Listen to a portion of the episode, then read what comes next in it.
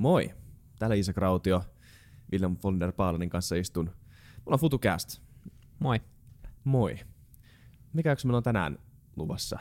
Aika mielenkiintoinen. Me Joo. ollaan laajennettu meidän aihepiiriä aika paljon tässä viime jakson aikana. Joo, a- nyt tarkoitus puhua niinku, vaan niinku mahdollisimman laajasti eri aiheista.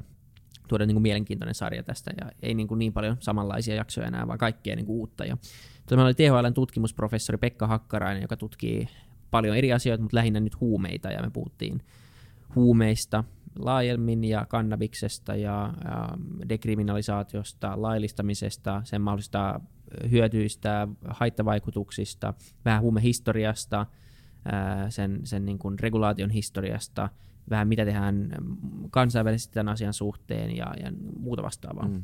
Niin, niin kuin sanottiin siinä jaksossa, niin tämä, on, tämä ei ole välttämättä sellainen asia, mikä niin on niin framilla Suomessa vielä ainakaan kuin monissa, monissa muissa mu- paikoissa, mutta kuitenkin niin kuin valtava tämmöinen tulevaisuuteen katsova trendi jotenkin tämä, niin kuin tämä kysymys. Että oli niin kuin mielenkiintoista saada oikeasti tutkia, eikä niin kuin jomman pu- puolen aktivisti. Niin, ei, tämä oli tästä. pelkästään, niin kuin, korostetaan nyt vielä, että tässä ei niin kuin esitetty yhdessä mielipiteitä, vaan tässä niin. Niin kuin käytiin vaan ideaa kunnioittainen keskustelu niin kuin huumeista Niin ja tavallaan sen, Jep. sen niin kuin, tästä makropuolesta ja niin kuin la, lakipuolesta ja näin poispäin. Ja tosi mielenkiintoinen, jokainen voi ottaa tässä sitten irti sen, mitä itse haluaa ja Niinpä. ajaa keskustelua eteenpäin, mutta tässä saa ainakin niin kuin lihaa omien argumenttien, niin kuin, omien argumenttien luiden ympärille.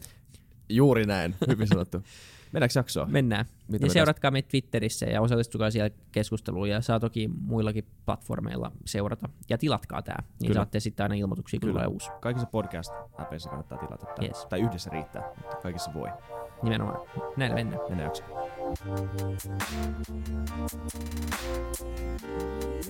Suuri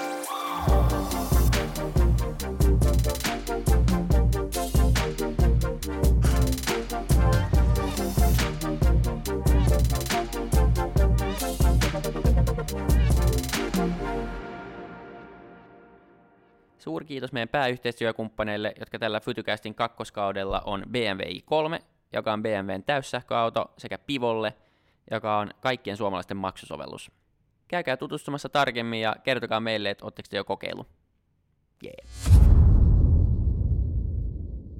Moi moi! Moi kaikki kuuntelijat taas. Isak Rautio täällä William von der Paalin kanssa Kalasatama studiolla. Me ollaan FutuCast. Mitä kuuluu? Moi, Tuumas. hyvää kuuluu. Tuumas. Tuumas. Tuumas kyllä istuu täällä, että ei ollut ihan Tuumas on myös täysin täällä. niin Joo, meillä on myös Tuumas ja Samuel täällä tekemässä omia taustahommiaan. Tuumaksia, Tuumaksia ja Samuelin duunit näette somessa, eli siis media ja tuotanto vastaava. me jouduttiin tänään tekemään oma soundcheck. Eli mulle valitukset lähinnä, jos, jos tämän, äänen, tämän jakson äänenlaatu ei niinku riitä Nämä Samuelin mikit ei- nämä standardeihin. mikit ei petä. Ei ne varmaan petä. Joo. Tällä kertaa meillä on vieraana THLn tutkimusprofessori Pekka Hakkarainen. Tervetuloa. Kiitos. Tänään me puhutaan, meidän podcast puhutaan, me puhutaan erilaisista niin tulevaisuuden trendeistä, aiheista, jotka niin kuin, ulottuu kauemmalle tulevaisuuteen kuin yleensä meidän mielestä mediassa yleensä keskustellaan, varmaan ihan hyvistäkin syistä. Ja tämä on semmoinen asia, mistä me tänään puhutaan, mikä, mikä Suomessa on vähän, on välillä pinnalla, välillä niin kuin pulpahtelee esiin, mutta ei kuitenkaan ole niin framilla kuin monissa muissa paikoissa ma- maailmassa. Siis tämä aihe tänään on siis tämä kysymys siitä, että miten huumausaineiden käyttöön pitäisi suhtautua. Onko se rikosoikeudellinen ongelma, onko se terveys, terveydellinen ongelma tai onko se jopa yksilövapausongelma, kuten jossain, ö, jossain maissa tällä hetkellä. Ja THL on nyt viime, tai tämäkin on ehkä hyvän tarkennuksen paikka. Ö, Nyt on tullut raportti, sun ja Tuukka Tammen tekemä ö, raportti siitä, että miten te kehotatte Suomea siirtymään tai ylipäätään selittämään, miten tämä terveydenhuollon se, että tätä ongelmaa pitäisi lähestyä terveydenhuollon kautta sen sijaan, että- sen sijaan että Joo, tätä pitäisi lähestyä kyllä, rikosoikeuden kyllä. kautta. Onko tämä teidän, teidän ulostulo vai onko tämä nimenomaan niin kuin virallinen THLn ulostulo? No se oli itse asiassa blogikirjoitus viime helmikuussa ja tuota, se oli niin kuin tällainen asiantuntijablogi, vaikka siitä kyllä keskusteltiin myös meidän ää, talon johdon kanssa. Okay. Että siinä mielessä se oli synkässä ja sittenhän me kirjoitettiin pari kuukautta sen jälkeen toinen blogi, jossa tuota, tarkasteltiin myös vähän sitä keskustelua, mitä se herätti, ja siinähän ensimmäisenä kirjoittajana oli laitoksen pääjohtaja, silloinen pääjohtaja okay. Johanne Esko. Tätä mä en itse asiassa rehellisesti ole lukenutkaan. Tätä, tähän olisi mielenkiintoista myös lukea jälkeen. Joo, Löytyy siellä kyllä. samasta blogista? Se löytyy, joo, kyllä sieltä laitoksen sivuilta. Okei. Okay. Haluatko ihan alkuun lyhyesti kertoa vähän, että kuka sä oot ja sun taustaa, niin se antaa meidän kuuntelijoillekin tavallaan ymmärryksen siitä, että miltä pohjalta me puhutaan Joo, tänään tästä. Joo, ilman muuta. Tuota, joo, mä oon tosiaan THL nyt toiminut koko sen olemassaoloajan. Sitä ennen olin Stakesissa ja yksikön päällikkönä ja nyt on tuolla tuota, aluosastojohtajana yksikön päällikkönä ja, ja tutkimusprofessorina tosiaankin. Ja meillä tässä yksikössä niin on paitsi huumeet, niin meillä on alkoholi ja tupakka ja rahapelit. että monta hauskaa teemaa. Ja mä on itse olen niin kuin huumetutkija selkeästi ja siinä mä oon tehnyt tämän työurani, että opiskelin Turun yliopistossa ja 83 niin tein gradun huumeista. Ja, ja tuota, siinä mä pohdin sitä, että miten tämä huumeiden käytön yleisyys on maailmalla kehittynyt ja, ja, ja pohdin näitä tällaisia sosiaalisia ja kulttuurisia merkityksiä, joita aineet on saanut. Mun mielestä se ei ole niin pelkästään se aine, vaan kaikki muu, mikä siinä aineiden ympärillä on, mikä tekee ne kiinnostavaksi ja haluttavaksi. Ja, ja, ja se yhdistyy moni tällaisiin kulttuurisiin trendeihin, vaikkapa tällaiseen matkamyyttiin amerikkalaisessa kirjallisuudessa, joka on vaikkapa Huckleberry Finnin seikkailut, jossa lähtee Mississippi jokeen ja tekee tällaisen elämän suuren matkan, joka muuttaa häntä ihmisenä, niin tavallaan näistä huumeista tuli sitten myös tällainen, niin kuin yksi merkitys oli tämä just tämä, että se avaa ovia tajuntaan ja muuttaa ihmistä paremmaksi tai tuo ajattelua syvemmäksi. Siitä oli komea ilmaisu tämä Easy Rider-elokuva, jossa me matkustettiin oikeasti moottoripyörillä ja sitten otettiin LSDtä ja tehtiin myös matkat tajuntaan, että se maantieteellinen matka tavallaan oli muuttunut. Ja sitten mä jatkoin siitä, siitä tuota, mä sain alkoholitutkimussäätiöltä apurahan. Se oli silloin 80-luvun puolivälissä, meillä oli hirveän vilkas huumekeskustelu. Erityisesti poliisi oli silloin aktiivisena esittämässä, että Suomessa on toinen huumeaalto tullut ja nyt pitää herätä ja valmistautua. Ja se oli vähän niin kuin kriittisempi tutkimus siitä, siitä, että onko näin ja missä suhteessa. Tein tämmöisen käyttäjähaastattelututkimuksen ja 90-luvun alussa väitöskirjan sitten vielä, missä vielä niin kuin laajemmin selvitin tätä huumekysymyksen yhteiskunnallista taustaa ja sen muotoutumista. Ja se oli todella kiinnostava työ. Et sille tielle olen, olen jäänyt. Mulla on ollut jotain pieniä sivuteemoja, mutta pääasiassa tämä huumetutkimusta ja nyt 2000-luvullahan tämä on käynyt taas, ehkä 90-luvulla oli kansainvälisestikin vähän semmoinen vaihe, että no tapahtuuko tässä nyt mitään kovin kiinnostavaa ja näin, mutta kyllä 2000-luku on ollut kyllä sitten huikein kiinnostava ja se on niin kuin kansainvälisesti ja kansallisesti todella akuutti kysymys tällä hetkellä. On, kyllä. Miten se tapahtuu just nyt? Mitä ollaan huomattu ö, eri maissa? Se on tosi paljon, puhutaan länsi, länsimaista. Ehkä läheisin maa, missä nyt tästä on alettu keskustelemaan ihan kunnolla Norja, eikö vaan nyt ihan viime aikoina. Se alkoi Portugalilla, missä dekriminalisoitiin kaikki, koska se oli vakava heroiniongelma, pääasiassa heroiniongelma. Ja, ja tota, miten, mitä maat on alkanut huomaamaan nyt sun tutkijan näkemyksen? No, mun näkemys on se, että siinä on varmaan useampikin juttu, mutta yksi on se, että tällainen niin kuin aika arkisestikin ajatellen, niin 2011 tuli kuluneeksi 50 vuotta tällaisesta huumausaineen yleissopimuksesta, joka 1961 säädettiin Viinissä. Ja, ja siitä, olihan sitä kritisoitu ennenkin, mutta siitä se oikein tiivistyi, että hei, me on tehty 50 vuotta nyt tällä systeemillä, eli hyvin vahva kieltopolitiikka. Ja mitkä on tulokset? valtavat laittomat markkinat, miljoonia, satoja miljoonia käyttäjiä ympäri maailmaa, hirveän paljon huumeiden ongelmakäyttäjiä ja niiden tuottamaa haittaa, että ei ole mennyt hyvin. Mm, niin. Pitäisikö ehkä ajatella ja kokeilla jotain muutakin. Ja, ja tuota, tämä, että äh, hyvin äh, kansainvälisessä keskustelussa hyvin yleisesti todetaan se, että huumesota on epäonnistunut. Että sitähän yritettiin myös niin kuin 70-luvun alussa Nixon oli erittäin tunnettu siinä, että hän julisti, että huumeet on yhteiskunnan vihollinen numero yksi ja kaikki voimat pitää panna niitä vastaan. Ja, ja tällä mentaliteetillä mentiin hyvin pitkään Jenkeissä eikä kaikkein kär, kärjekkäimmin. mutta et Euroopassa on myötäilty myös useimmissa maissa tätä tiukkaa suhtautumista. Mutta että nyt on, on se ajatus kypsynyt, että ei, ei, ei tämä tuota kovin hyviä tuloksia ja voisi olla hyvä kokeilla jotain, jotain muuta. Toinen ehkä mun mielestä semmoinen yleisempi juttu on, että tämä, mä ajatellut, en ole siitä vielä mitään kirjoittanut, mutta että nämä uhkakuvat on myös niin kuin muuttuneet. Et silloin 70-luvulla todella ja sen 80-luvullakin niin hyvin yleisesti ihmisten mielissä ja eri medioissa niin huumeet nähtiin aivan, aivan niin kuin ykkösryhmän uhkana. Mutta nyt meillä tänä päivänä on terrorismia ja meillä on ää, ilmastokriisiä, meillä on maahanmuuttajakriisiä, niin tavallaan se niin kuin on asettunut vähän toiseen asemaan ja kontekstualisoitunut toisella tapaa, että se ei olekaan välttämättä nyt se kaikkein maailman kauhein paha, paha vaan on, on niin kuin, semmoinen asia, jota ehkä voidaan niin kuin hallita äh, ihan järkevin keinoin. Onko niin. jotain dataa siitä, että miten paljon ihmisiä vuosittain niin kuin kuolee kuitenkin sitten huumeiden käyttöön? No, Euroopassa EUn alueella noin reilu 9000. Joo. En tiedä maailmanlukuja, mutta okay. totta kai vielä paljon suuremmat. Okay. Se on iso ja ne on... Mm, suurelta, suurin ikäryhmä on siinä 32 puolen, eli, eli työikäisiä ihmiä ja, ihmisiä ja tietenkin suurimmilta osalta miehiä. Niin, kyllä.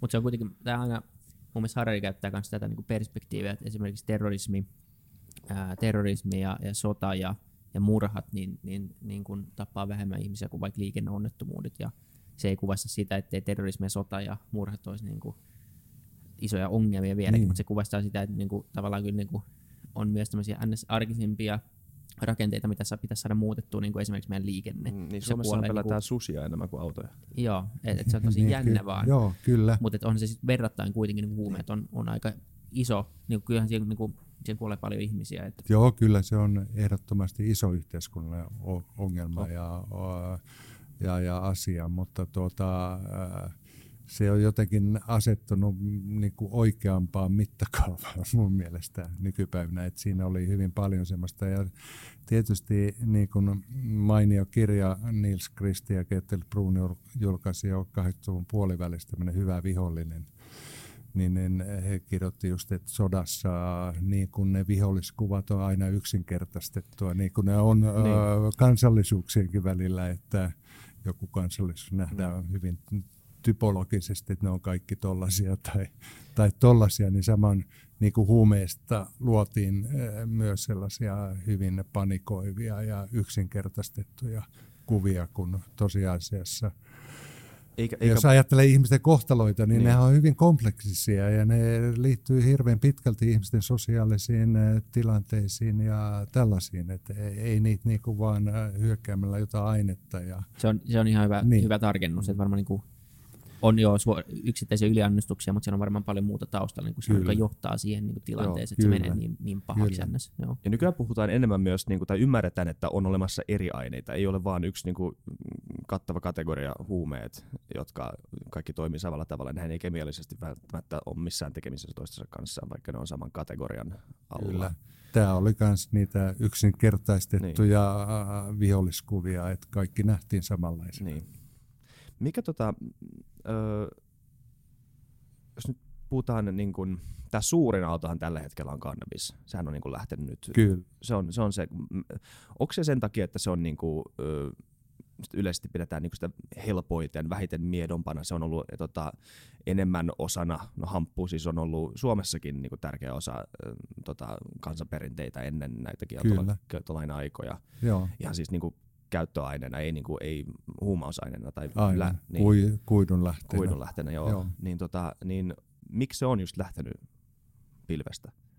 nyt niin kuin tämä tämmöinen, niin kuin, joo, no kyllä se varmaan on, että se on, on niin kuin näistä aineista miedommasta päästä ja, ja, ja sillä on pitkät käyttöperinteet, hyvin moninaiset, että todellakin niin kuin kuituna ja on lääkkeenä ja on, on niin kuin päihteenä ja, ja, ja tuota, niin sen käyttötavat on moninaiset ja, se, se siinä, ja on se semmoinen kuin symbolisesti sellainen, siihen liittyy niin paljon, niin. paljon arvovalintoja ja tämmöistä, mutta on se niin kuin aineena, ja on onneksi näin, että se ei ole heroini, joka on se suosittu, että mm. nuorten aikuisten ikäryhmistä 40 prosenttia olisi kokeillut heroinia, silloin oltaisiin ihan toisen kysymyksen. Onko meillä kuitenkin niin kuin, onko meillä liian hyvä kuva siitä? Onko, on, on, onko se vaarallisempaa kuin me luullaan? Kun sitähän niin kuin tällä hetkellä niin kuin tosi kovasti lobbataan, että siinä ei ole mitään haittaa. Ja se on niin kuin täysin luonnollinen aine ja sitä käytetään lääkkeenä ja muuta mm. vastaavaa. Onko tämä niin liian ruusunen kuva siitä, mitä se on? Se on kuitenkin huumausaine. Joo, se, se voi olla hyvinkin. Ja, ja ny, nyt se ongelma on ollut, ollut myös niin kuin tutkimuksen näkökulmasta se, että kun se on ollut niin totaalisen täyskielon alla, niin meillä on hirveän vähän tutkittu sitä mm. loppujen lopuksi. Ja ennen kaikkea meillä on vähän tutkittu tämmöisen pitkäaikaisemman käytön vaikutuksia. Et tuota, toisaalta me tunnetaan ne yleiset vaikutukset kohtuu hyvin, mutta meillä on paljon tutkimuksessa aukkoja ja varmasti nyt niin kun tulevat vuodet – tuo sitä tietoa paljon lisää ja semminkin kun joissakin Yhdysvaltain osavaltioissa ja Kanadassa ja Uruguayssa on laillistettu sen käyttö, niin sitä voidaan niin kuin luonnollisesti tutkimuksestakin lähestyä ja saadaan mm. tämmöistä populaatiota, jotka käyttää sitä säännöllisesti ja käyttää pitkää aikaa, niin varmaan nämä haitat tulee niin kuin aikaisempaa paljon monipuolisemmin Joo. tarkasteluun. Et siinäkin on nyt ollut ollut niin kuin sama ongelma, tai tämä, tämä sota on vääristänyt myös sitä, että siihen on tullut tämmöinen asetelma, että toisaalta on hirveän pelkistettyjä, yksinkertaistettuja kuvia, kuvia, että se johtaa väistämättä nyt sitten heroiniin ja se aiheuttaa sitä ja tätä, niin se luo tietysti helposti sen keskusteluasetelman, että toinen sanoo, että ei, luo, ei, ei, ei pidä paikansa ollenkaan, se on terveystuote melkein. Että, niin. Et, et, niin, semmoinen vastareaktio. Niin, niin. niin että se, ne on niinku käristyneitä. Joo käristyneitä ja kyllähän me jotain tiedetään, niin kuin esimerkiksi nuorille ihmisille ei, ei todellakaan voi suositella. Niin, joku lapsi ei varmaan. Niin, ei, ei, Mutta sehän koskee no. kuitenkin samalla tavalla alkoholia, että ei se eka känni kannattaisi niin 14- tai 13-vuotiaana vetää, mutta se on niin. kuitenkin meidän kansallinen keskiarvo. Mm. Niin. En tiedä, onko enää, mutta on ainakin ollut. O, ollut. Joo. Nythän se on kehittynyt paljon hyvän suuntaan. Mutta mut, ja onko se kehittynyt sitten taas tämän niin kannabiksen käytön kustannuksella? Ei. ei. ei. Me, me, tä, tätä aina silloin täällä esitetään, että nuoret olisivat siirtyneet kannabiksen, mutta ei pidä paikkaansa. Okay. Et ne, jotka tuota, nuoristakin kannabista kokeilevat, niin ne yleensä ryyppää ikätovereitaan reippaammin. Mä tiedän, tiesitte tästä, tai todennäköisesti tiedät, koska siis mä teen vähän taustatutkimusta tähän tätä mm. jaksoa varten. Ja Joo. siis teillä on joku semmoinen sivu, missä, missä on tämmöinen taulukko, missä, missä ränkataan erilaisia huumausaineita. Joo. Riippuvuuden vahvistuksen haittavaikutusten. Mm, olisi, olisi tosi hyvä, jos mä olisin löytänyt sen. Mutta se mikä mua, mulla ei nyt ole semmoista, niin kuin, mulla on aika tämmöinen niin kuin tyypillinen 90-luvulla syntyneen kuva hmm. niin kuin kannabiksesta. Mutta tota, mut, mut, mut, se mikä mua yllätti siinä, että kofeiini on ränkattu kannabiksen yläpuolelle haitallisempana niin kuin kaiken kaikkiaan. Ja olisi mm. nyt tosi hyvä, jos mulla olisi ne niin kuin spesifit luvut tässä. Joo. Mutta, mutta Siis se arviointihan on Englannista ja tämmöisen professori David Natin mm.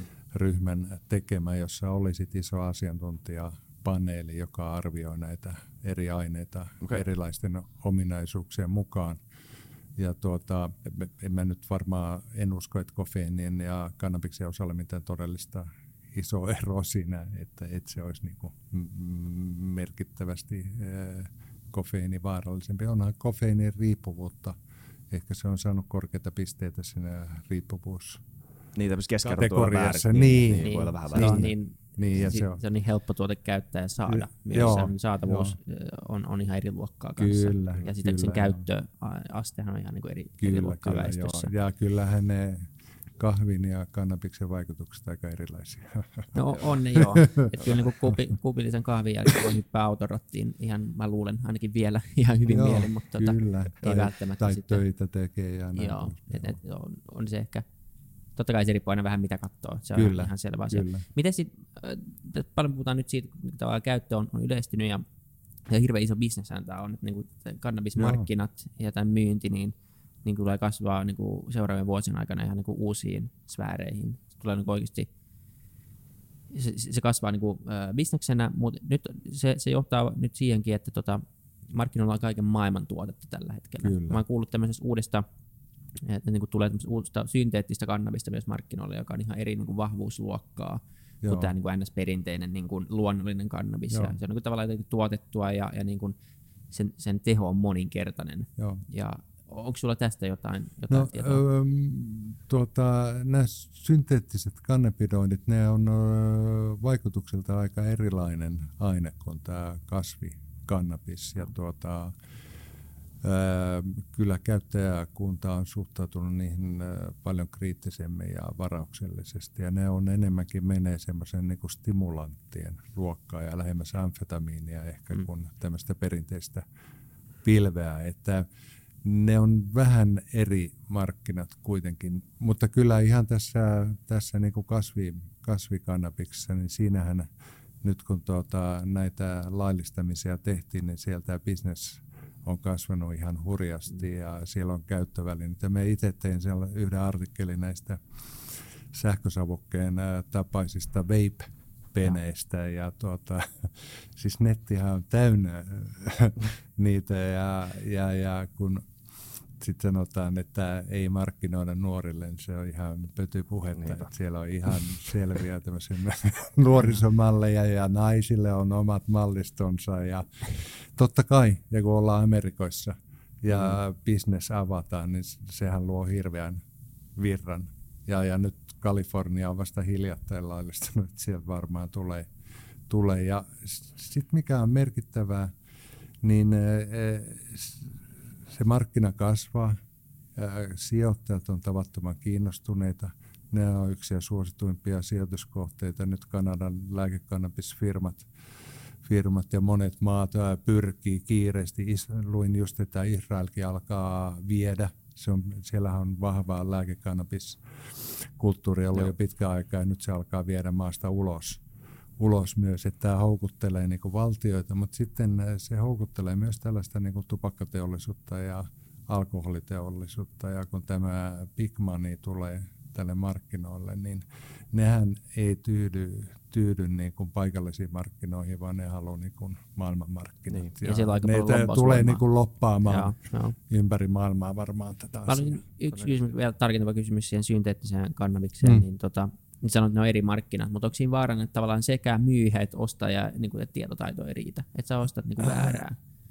Etenkin jos on tämmöistä niin kuin pienkauppaa jossain niin kuin kadulla ja, ja niin kuin myydään mitä ollaan saatu ja, ja ostetaan mitä Joo. saadaan tavallaan. No katukaupassa varmaan, mutta ei ne niihin äh, kannabisshoppeihin tule Joo. mitään, Niin, mitä tässä on nyt itse asiassa- Amerikassa on Niin. ja Kanadassa. Ei, ei varmasti joo. Tämä on hyvä pointti tässä, kun puhutaan dekriminalisaatiosta. Hmm. niin, niin ö, monet maat alkaa dekriminalisoimaan. Ja, ja sitten on ihmiset, jotka pitää sitä niin semmoisena turvallisempana ratkaisuna verrattuna laillistamiseen. Mutta eikö, eikö semmoisessa tilanteessa nimenomaan jää just tämmöiset niin vähän vaaralliset lieveilmiöt, missä, missä kuitenkin se musta pörssi ei katoa ja se, Joo. se rikollisuus säilyy, koska ei ole laillisia markkinoita. Sitä ei ole niin kuin sillä tavalla vielä otettu valtion kontrolliin tai yhteiskunnan haltuun. Niin onko se se ero? Eli niin kuin laillistamisessa niin, Niin. se on tavallaan niin kuin täysin ok myydä ja kauppaa. Joo, silloin käyttää. kauppaa vapautetaan ja tämä on Mm. tärkeää, että nämä käsitteet pidetään Niin. erillään. Ne merkitsee Kyllä. ihan, ihan eri eri, asiaa. asiaa. Että kriminalisoinnissa käyttö ja pienimittainen hallussapito, ehkä, ehkä joku pieni Niin, niin voi, hei, tähän, kasvatus tähän oma. vaan, että niin kuin selvennetään niin, nopeasti. Mä ajattelin, Niin. on käy ihan niin kuin, mikä se ero Joo. on. Niin. Joo. oma, eh, ehkä joku mm, silloin pieni kasvatus omaan käyttöön voidaan, voidaan sallia. Mutta sitten jos laillistetaan, niin sitten avataan kaupat, Niin. kaupat ja se tulee niin kuin, vaikkapa alkoholi niin tuota saataville yleisistä kaupoista. Se on totta joo, että dekriminalisaation vaikutukset on rajoitetummat markkinoihin. Mutta tuota, mik, minkä takia mä näen sen niin kuin tärkeimpänä kuin kannabiksen laillistaminen on se, että se puuttuu niin kuin koko huumeongelmaan. Mm.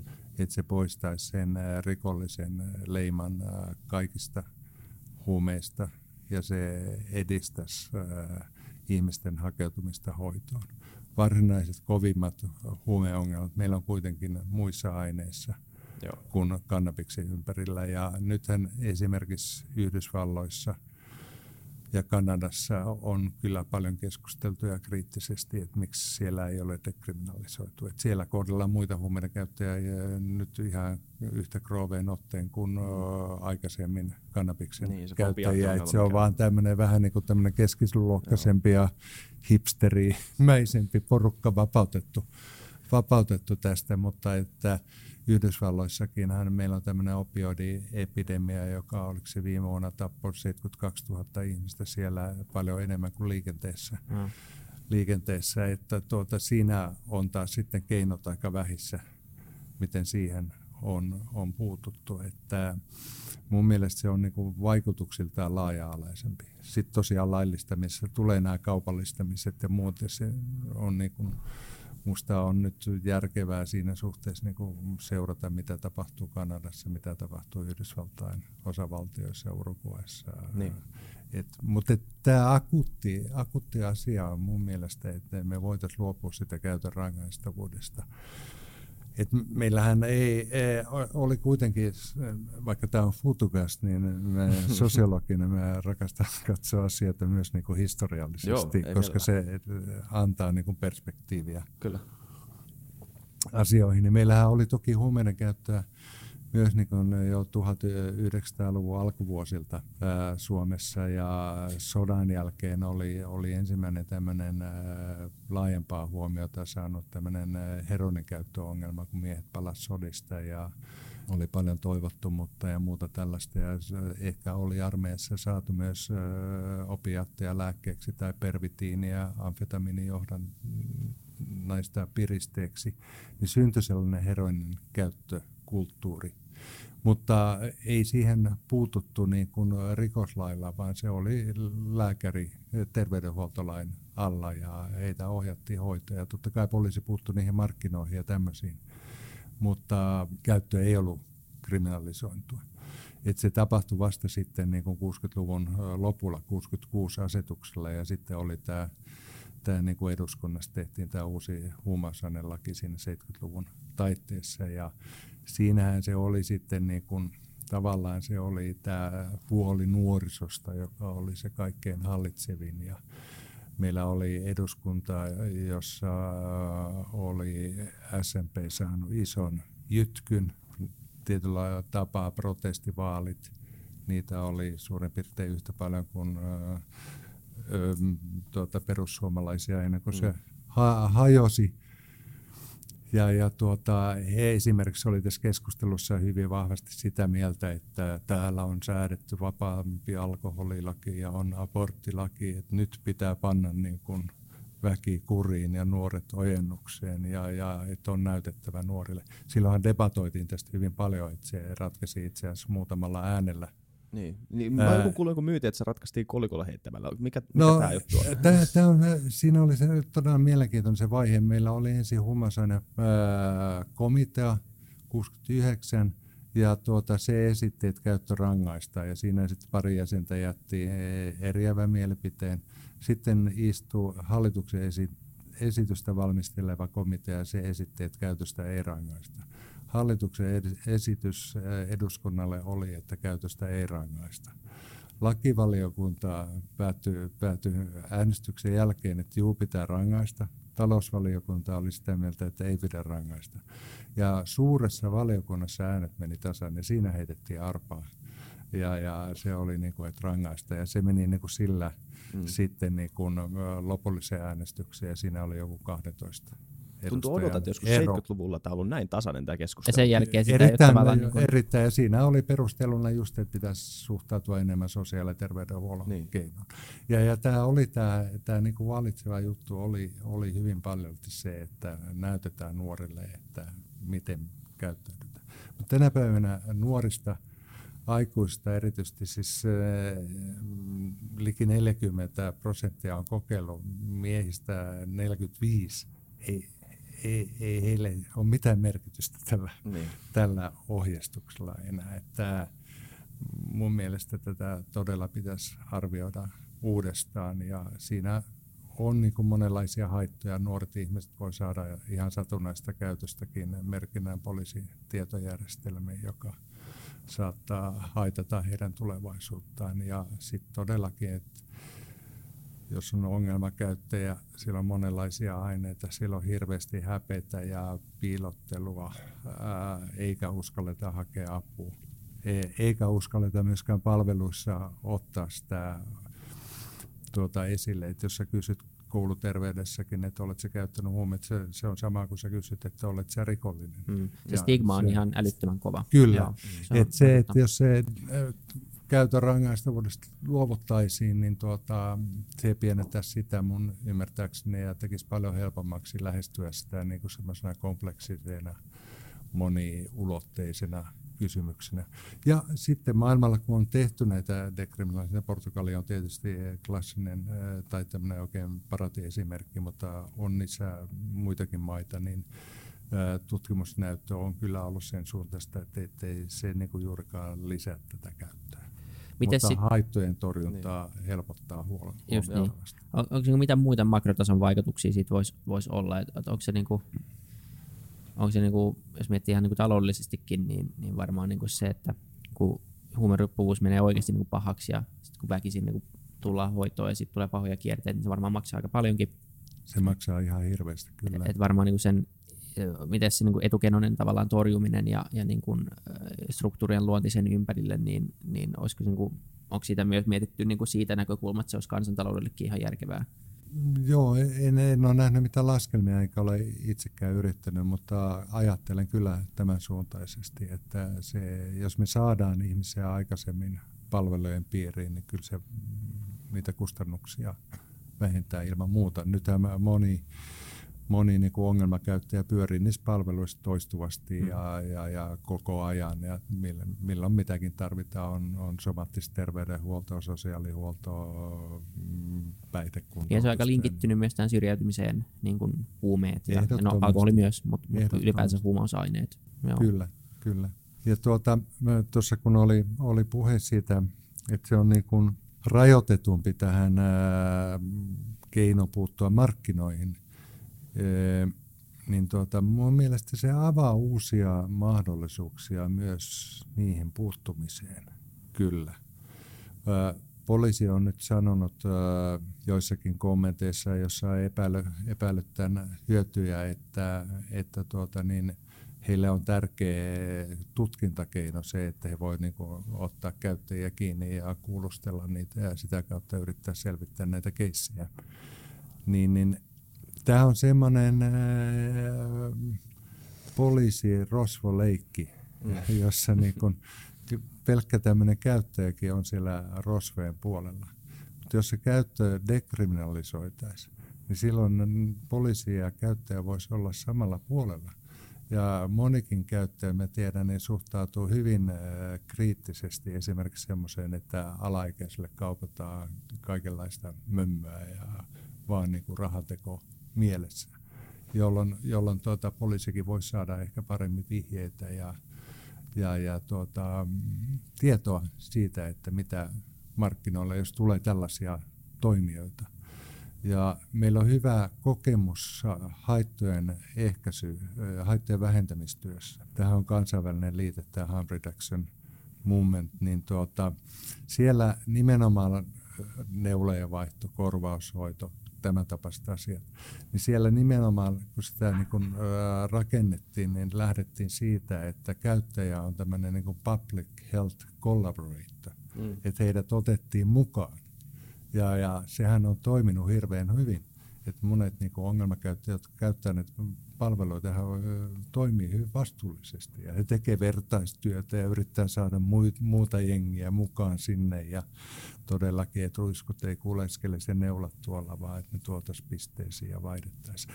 Et samalla tapaa mä uskon, että, että tässä niin kuin lainvalvonnassa voisi olla hyötyä siitä, että se niin rakentus se poliisirosvo kuvia toisella tapaa, jolloin se voisi niin kuin sitä valvontaa. Semminkin, kun nyt öö, verkkokauppa yleistyy kova kyytiä, ei yksittäinen käyttäjä, ei sillä ole hajuakaan, mistä ne aineet niin. tulee, että jos sitä hiilostetaan, niin se ei johda mihinkään. Ja tämä on ollut sellainen linja, jos taas tekee pienen historia hyppyn, niin tota, sehän oli 90-luvulla asti, että poliisi saattoi pitää jopa 17 vuorokautta henkilöä pidätettynä. Käyttäjän. Joo. Ja tuota, se tuli vasta sitten, kun Suomi liittyi EU-hun ja, ja, ja tuota, se oli ihmisoikeussopimusten vastainen. Aikaisemmin kansainvälisen ihmisoikeussopimuksen Suomi haki poikkeuksen näistä pidätys. Se ei koskenut vain huumeita, vaan ylipäätään. Okay. Että poliisilla oli tämmöinen oikeus. Ja, ja, ja totta kai poliisi piti siitä silloin tiukasti kiinni. Sehän oli loistava instrumentti niille, kun ne otti jonkun nuoren pojan ja tytön sanoi, että oot nyt täällä kaksi viikkoa, ellei, ellei tule nimiä. niin, niin kyllä niitä nimiä Moni varmasti tuli. Niin, varmasti, joo, varmasti joo. tuli, joo. Kyllä, kyllä. Että tämähän on, on sitten tosiaan muista syistä muuttunut, mutta, mutta nyt vielä niin tämä nettikauppa vie multa mun mielestä pohjaa sitä, että käyttäjän kautta päästäisiin niin kuin isompiin ja niin kuin huumeri, varsinaisiin huumerikollisiin kiinni. Niin just nimenomaan se tapahtuu siis netissä semmoisen niin salauksen kautta, eli ei joo, ole mitään hajua. Joo, ja niin. ne aineet tulee postissa mm. tai naapurin postilaatikkoon. niin. tota, ö, Tämä on, tämä on sinänsä outo. Nyt sä oot vähän niin kuin avannut sitä historiaa, että, niin, että nämä niin kuin, tämmöiset niin kuin laittomuusaallot on lähtenyt tämmöisestä, niin kuin, halutta antaa vahva moraalinen signaali niin kuin nimenomaan just sitä kautta. Et onko, siis, jos nyt miettii alkoholin ö, kieltolakeja joskus aikoja hmm. sitten, ja miettii, miten ihmiset suhtautuu siihen ny, nyt. Mä en usko, että on ketään, joka, joka haluaisi lähteä ö, ottamaan alkoholista johtuvat haitat ö, haltuun tämmöisen kieltolain kautta. Mm. Mutta sitten sit aidan toisella puolella löytyy nämä muut aineet ja niiden aiheuttamat suuret ongelmat. Mm. Ja sitten tämä näkemys on ihan käänteinen. Kyllä. Et onko se nimenomaan lähti, siis onko kyse enemmän tämmöisestä, että on, on, se on iskostunut niin niin syvälle semmoisen niin sen moraalitajunnan ö, pohjalle mm. tavallaan, että siitä on, niin kuin, siinä on tullut niin, niin, kuin, niin iso osa olla esim. suomalainen, esim. Niin kuin hyvä kansalainen, että niin kuin sulla on tämmöinen niin moraalikäsitys. Mutta niin. se ei niin kuin perustu pragmatiikkaan nyt samalla tavalla. Ky- kyllä se on hyvin, hyvin kuvasit. Kyllä se on tuota, iskostunut sinne aika, aika syvällä ja, ja, ja tuota just se, että ne pitää olla kielletty ja pitää voida sanoa, että ei, noin ei saa tehdä. Mm.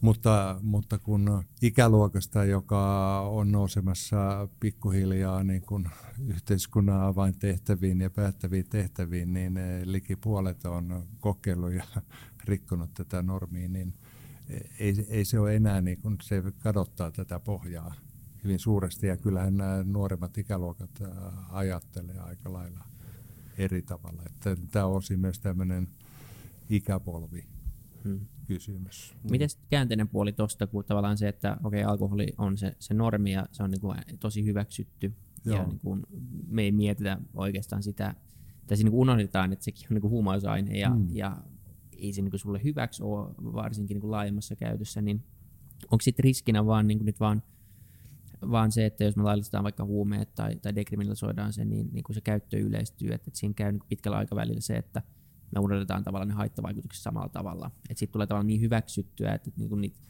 niitä käytetään sitten niin kuin, mm. niin kuin, että meillä on iso alkoholiongelma tässä maassa kuitenkin, että sitä ei pidä, pidä unohtaa. Joo, e-, ehdottomasti on iso ja mehän on tämä alkoholikeskustelu on ollut hyvin vilkasta ja meidän tutkijat ovat osallistuneet siihen hyvin aktiivisesti ja tuoneet näitä haittoja esiin ja kyllä niin kuin loka on tullut niskaan aika mm. tavalla ja mm, mitä pidetään tämmöisenä kukkahattotäteinä, jotka ojetaan ihan, ihan syyttä suotta. Kyllä siinä tämmöisiä tendenssejä, varsinkin jos laillistetaan, niin toki, toki on, että siinä mielessäkin on tärkeää nyt, e, en ole suosittelemassa sitä tietä, vaan, vaan seurata ja katsoa rauhassa, mitä, mitä tuolla nyt niissä maissa tapahtumissa on laillistettu. Mutta dekriminalisaatio on mun mielestä ihan eri juttu. Ja, ja niin kuin mainitsin tuossa aikaisemmin, niin, niin, niin tutkimusnäyttö puhuu sen puolesta, että se ei lisää käyttöä, mm.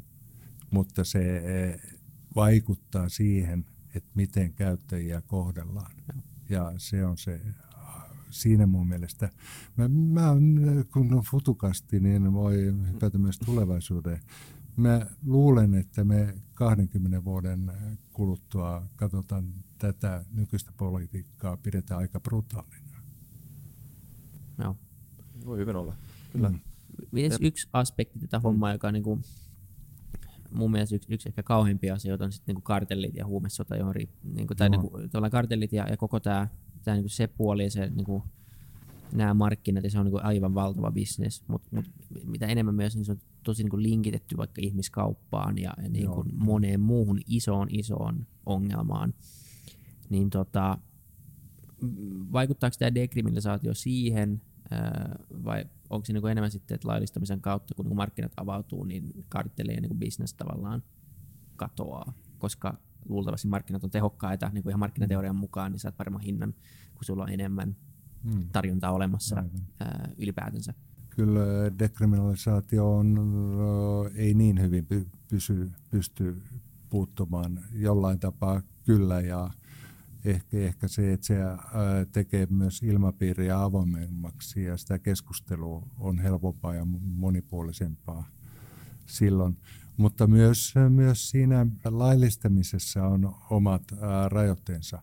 Nythän siis kun on tätä kannabista on laillistettu, niin e, eihän kartellit jää niin kuin ihmettelemään kädet housun taskussa, että oi nyt meiltä tuon tuotteen. Niin, ne, on panostaneet, ne on panostaneet niin. toisiin tuotteisiin ja yksi iso, iso tuota, syy siellä Yhdysvaltain opioidikriisissä on sen lisäksi, että se on lähtenyt niin kuin lääketeollisuuden tuottamista opioidilääkkeistä, on se, että, että kartellit on tuonut halpaa heroinia markkinoille ja sitten tuota, sen jälkeen fentanyyliä, laitonta fentanyyliä, joka on sitten niin kuin erityisen vaarallinen ja tappava sata kertaa morfiinia voimakkaampaa. Ei heillä ole mitään moraalisia rajoitteita tällaiseen ja, ja sitä sotketaan eri aineisiin Mä olin keväällä Kanadassa ja siellä oli tehty tämmöinen ainetunnistustestaus tällaisella ongelmakäyttäjä saitilla, niin eh, se oli 17 prosenttia niillä ihmisillä oli oikeasti sitä ainetta, mitä he oli niin kuin ajatelleet ostaneensa. Ja muissa, muilla oli aineita, joissa oli erityisesti fentanyyliä sotkettu sotkettu joukkoon, eikä ainoastaan opiaatteihin, vaan myös stimulantteihin. Tämä on niinku hurja. Ja toinen, toinen on sitten, että kartellit reagoi, kun ne on syntyneet ja ne on vahvoja. Me on luettu El Kaapasta ja näistä Meksikon liikoista esimerkiksi, niin tuota, 100 miljoonaa dollaria lahjuksia presidentille pikkujuttu. No. Niin eh, nehän katsoo, ne on niin bisnesyrityksiä, ne hakee muita. Yksi, mikä on ollut semmoinen korvaava liiketoiminta, on lainausmerkeissä ollut kidnappaukset. Mm. kidnapataan ihmisiä ja vaaditaan lunnaita. Ja, joo, et sinänsä se laillistaminenkaan ei, ei, ei niinku yksin riitä niitä huumekartelleja vastaan, niinku, eikä varsinkaan yhden aineen laillistaminen. 08, kun tuli finanssikriisi, puhuttiin siitä, että pankeista on tullut too big to fail, niin onko kartellistakin tullut vähän niin kuin too big to fail? No niin. niin, niin. Ne on Kyllä. niin kuin liian isoja Joo. ja voimakkaita, että ne antaisi sen niin kuin oman miljardin, Joo. miljardin dollarin tota, arvonsa vaan kadota Kyllä. viemäristä alas tulla. Kyllä. Tämä El Capo, joka nyt on Yhdysvalloissa tuomittavana, kun se pakeni kaikista Meksikon vankiloista niin. aikaisemmin, niin sehän oli Forbesin listoilla maailman rikkaimpien miesten joukossa jossain top 10. Se on aika sairasta. Niin. Se, se. Kyllä. Oh. Onko näistä tota, osavaltioista maista, jotka nyt on alkanut tekemään näitä toimenpiteitä, niin mitkä on ne, onko siellä mitään konkreettisia tilastoja, että mitä on tapahtunut? Joo, siellä on äh, joitakin äh, tuloksia on, joita on tullut niin kuin useammassa tutkimusraportissa. Mutta äh, pääsääntöisesti vielä, ja mitä tutkijatkin niissä varoittelee, että täytyy odottaa. Niin, joo. Koska aina kun tuommoinen isompi muutos tehdään, niin siinä syntyy semmoinen alkureaktio, joka voi olla innostus tai varovaisuus tai, tai tällainen mikä onkaan. Ja, ja sitten pitää, pitää seurata useampia vuosia ennen kuin saadaan niinku semmoista pysyvämpää. Ja sitten tietysti nämä aineiden käytön pitkäaikaisen käytön vaikutukset niin. niin vie pari 30 vuottakin. Mutta tuota, on joitakin hyvin mielenkiintoisia tuloksia. Esimerkiksi on, on tällaisia raportteja tullut Yhdysvalloissa, jossa on osavaltioita, joissa ähm, mitä on, yli puolessa on jo lääkekannabis sallittu. Ja ähm, on verrattu niitä osavaltioita sellaisiin, joissa se ei ole, ja todettu, että tämä opioidikriisi olisi äh, vähän helpompi niissä, missä lääkekannabista on saatavilla. Eli, eli se jossain määrin auttaisi ihmisiä siirtymään pois opiaateista ja, ja, ja jotain tällaista. Ja toinen, toinen on se, että no joo, ehkä kolmekin, mutta toinen, toinen on se, että näyttäisi nyt, nyt niin kuin, että Washingtonissa ja Coloradossa, jotka oli ne ensimmäiset, niin se ei olisi juurikaan lisännyt alaikäisten huumeiden käyttöä että, että jo, joissakin ikäryhmissä on jopa vähenemistä. Mutta tämmöiset aina on myös asioita, jotka ei johdu pelkästään tarjonnasta tai niin. sitä koskevista muutoksista. Voi olla ideologi, niin kuin tämä, että nuorten juominen on rajusti vähentynyt ja humala juominen, niin ei sillä ole saatavuuden kanssa mitään tekemistä. Ei, on vaan aatteiden, niin, niin, niin, asenne on muuttunut. Niin, niin. mutta että ainakaan se, mitä, mitä pelättiin, että se niin kun räjähtäisi ää, nuorten, alaikäisten nuorten keskuudessa se käyttö kasvuun, niin ei, ei näyttäisi ainakaan vielä tapahtuneen. Ja Kanadassahan pääministeri Trudeau oli perusteli tätä laillistamista just sillä, että se saisi niin kuin paremmin padottua sen nuorten, että nuoret ei käytä, että aikuiset saa käyttää ja rakentamalla siihen semmoisen niin kuin vahvemman vallin, että siellä on hyvin ankarat ra- rangaistukset alaikäisille eh, Joo. myymistä monien vuosien vankeustuomioita. Ja kolmas havainto on se, että ei se eh, välttämättä ole myöskään eh, niin hirveästi tuonut uusia käyttäjiä mutta tuota, niin, aikuisväestöstä jonkin verran. Varmaan sitten uute, no kokeillaan nyt, se niin, ei ole enää laitonta, jo totta kai tämmöistä syntyy. Mutta selkeämpi on se, että se on lisännyt sellaisten ihmisten käyttöä, jotka on käyttäneet aikaisemminkin. Et nyt he ehkä käyttää säännöllisemmin ja ehkä isompia annoksia tai, tai näin. Ja sitten niinku sen vaikutuksen vaikutuksen tuota, haitat, niin ne tulee sitten näkyväksi myöhemmin. Yksi taloustieteilijä myös laski, laski sille musta aika hauska, että kuinka monta tuntia enemmän ihmiset on niin kuin high Yhdysvalloissa.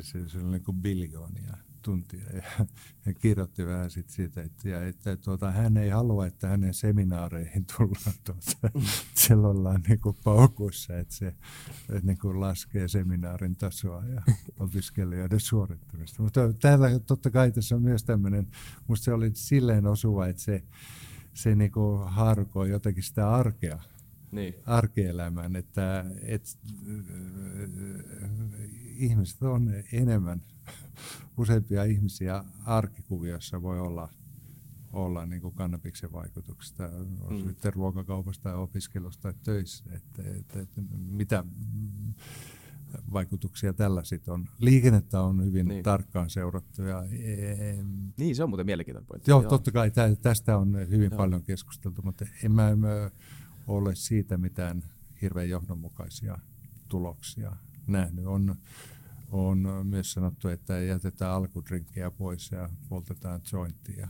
sitten mennään vasta niin kuin baari-iltaan. Mm. Tai, et ne voi olla myös vähän moninaisia. Ja tietenkin ää, näissä, missä viihdekäyttökin on laillistettu, niin vankiluvut tältä osin on, on, on, on vähentyneet. Ja, ja, ja siellähän oli tärkeä argumentti siinä debatissa silloin se, että ihmisiä on niin paljon vankilassa aika pienistä kannabishallussapidosta ja, ja tuota, etenkin värillisiä ihmisiä, mm. että valkoiset onnistuivat luikahtamaan siitä sitten helpommin joutumatta Joo. sinne. Mutta tämä epätasa-arvo, mikä, mikä niin kuin eri rotujen välillä on ollut silmiinpistävä. Mutta tämä jatkuu muissa aineissa. Kyllä. Mutta kannabiksen osalta se on nyt niin kuin sitten vähentynyt huomattavasti. Entä Suomessa? on ehkä vähän tyhmää kysyä sulta, että pitäisikö sun mielestä tulla Suomeen, koska sä kirjoitat sen blogin. Mm. Mutta tota, äh, ehkä, niin, no ehkä kaksi puolta tähän kysymykseen. Mm. Näet sä, että se äh, tulee tapahtumaan, ja jos, niin millä aikavälillä, mitä sitä, mikä sitä niin estää tällä hetkellä, ja mitä, mikä sitä Suomessa puoltaa? No Suomessa... Ää... Neljä kysymystä yhteen Joo, se oli, siinä oli. ei, ole, ei ole ainakaan niin kuin kansalaismielipiteessä tällaiselle asialle ää, kannatusta, mm, kannabiksen laillistamista. Tämä on, meillä on nyt 2014 tehty väestökysely ja meillä on, no, me saadaan ihan, ihan tuota, näillä näppäimillä viime vuonna kerätty aineisto käsimme, e, mutta se oli todella, se oli joku 15 prosenttia kansasta, joka kannatti kannabiksen niin. laillistamista. Et ei, ei ole niinku tuommoisia edellytyksiä, eikä, eikä mun mielestä ole mitään järkeä niinku kiirottaa. Meillä on tavallaan nyt mais, maita tehty ja niitä seurattu.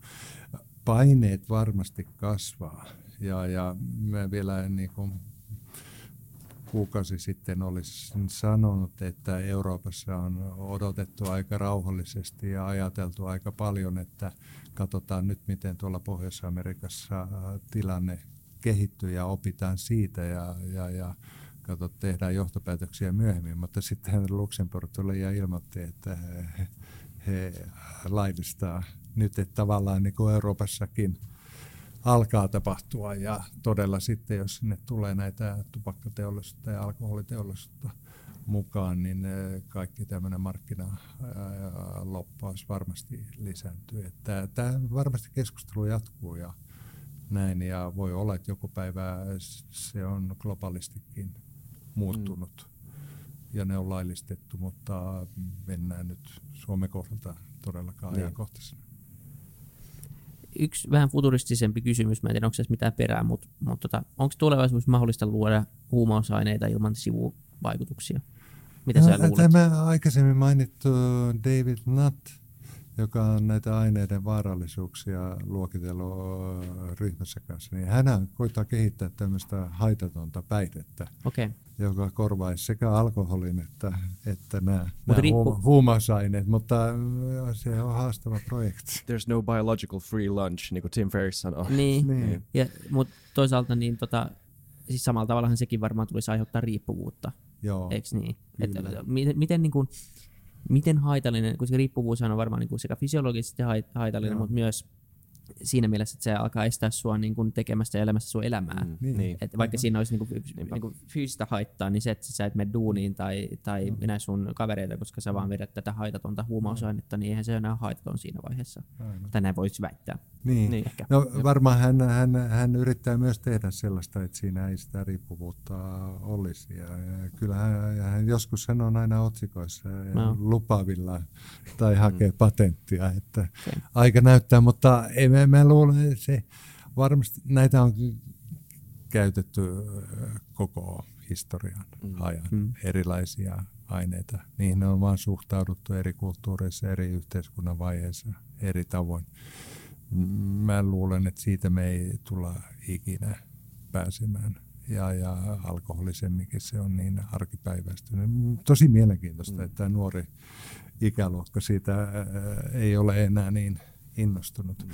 Mutta tuota, kyllä se, mutta ne kestävimmät ratkaisut on, on siellä ää, sitten ää, ihmisten päänsisässä ja tällaisissa aatteellisissa ajatustavoissa.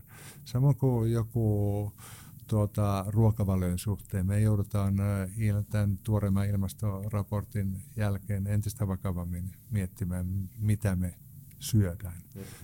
Ja, ja sieltä tulevat ratkaisut on, on tärkeitä. Että, että, että samaan tapaan, että pitäisi niinku ehkä sillä tavoin normalisoida tämä suhde huumeisikin, että ne ei olisi tuolla houkutteleva, kielletty pelottava, mystinen, mitä onkaan, vaan, vaan tavallaan, että joo, aineita, joilla ihminen voi sekoittaa päänsä ja tuota, sotkee tulevaisuutensa, sotkee ihmissuhteensa, perhekuvionsa, että et harkittaisiin enemmän, että ja mihin elämässä panostetaan ja, panostetaan ja minkälaisia tähtäimiä elämälle mm. asetetaan. Et siinä mielessä tämmöinen niin kuin, monipuolinen, avoin, innovatiivinen, ehkäisevä työ, jossa pyritään vaikuttamaan siihen, miten ihminen suhtautuu ylipäätään ympäristönsä ja se erilaisiin elementteihin on niin kuin, voi tuottaa kestävämmät ratkaisut kuin semmoinen kieltopolitiikka, josta huomasin just, että jossain Tarja Halonen sanoi jotain, että, että rankasemisella on hankalaa johdattaa hyvään. Hmm, niin.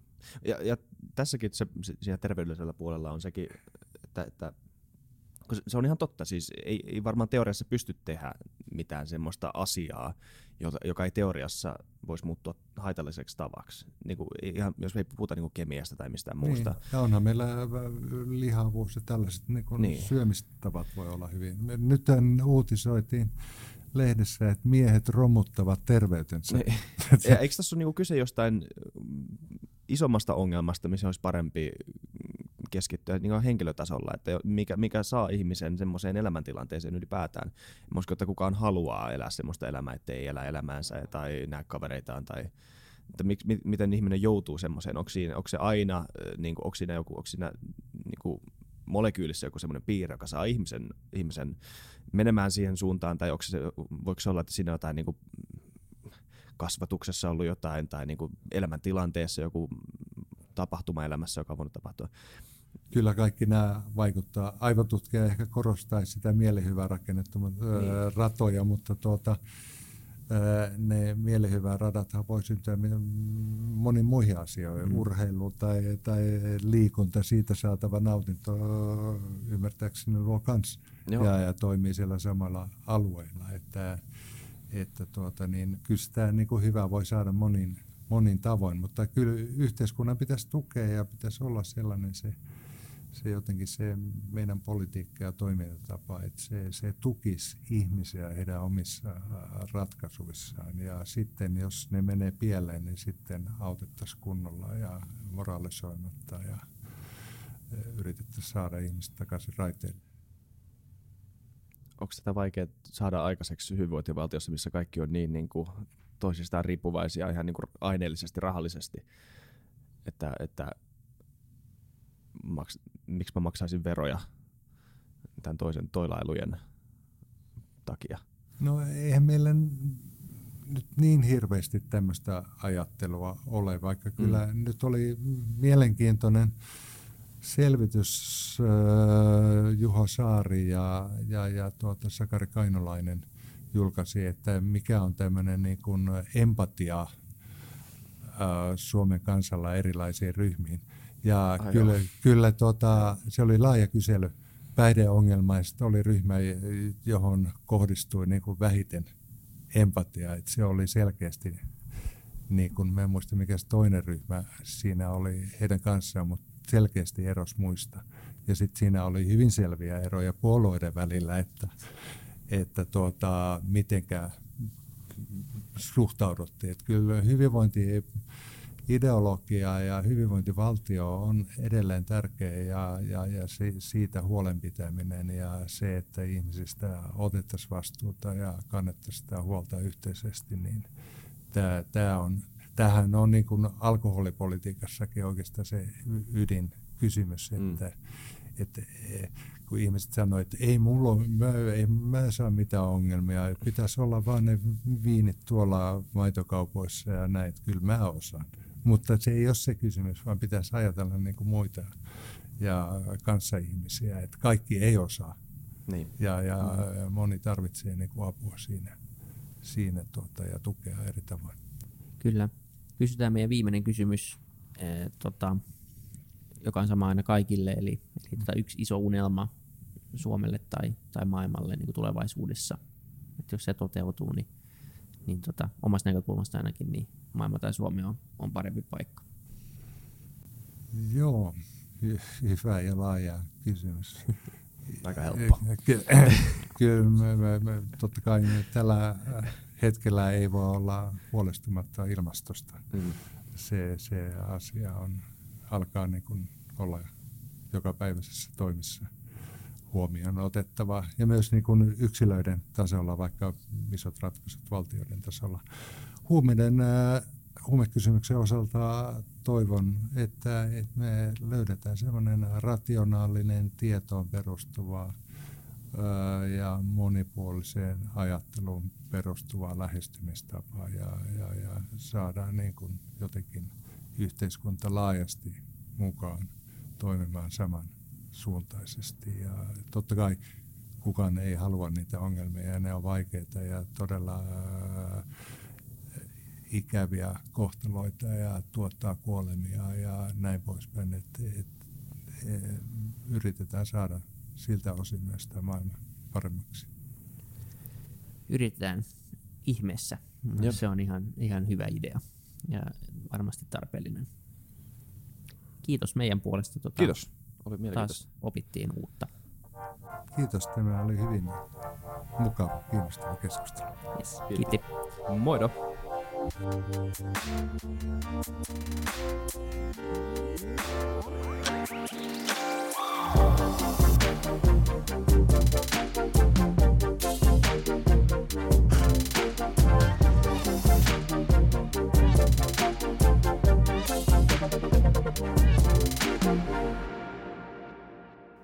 Kiitti kaikille kuuntelijoille, yhteistyökumppaneille ja FutuCastin koko tiimille – Isa Kraution ja William von der Baalinin lisäksi, Isa Kraution minä, tiimiin kuuluu tuotantovastaava Samuel Happonen ja media vastaava Tuumas Lundström. Ja kiitos Niko Noanalle tästä upeasta tunnaribiisistä, joka on mukana Lululandissa.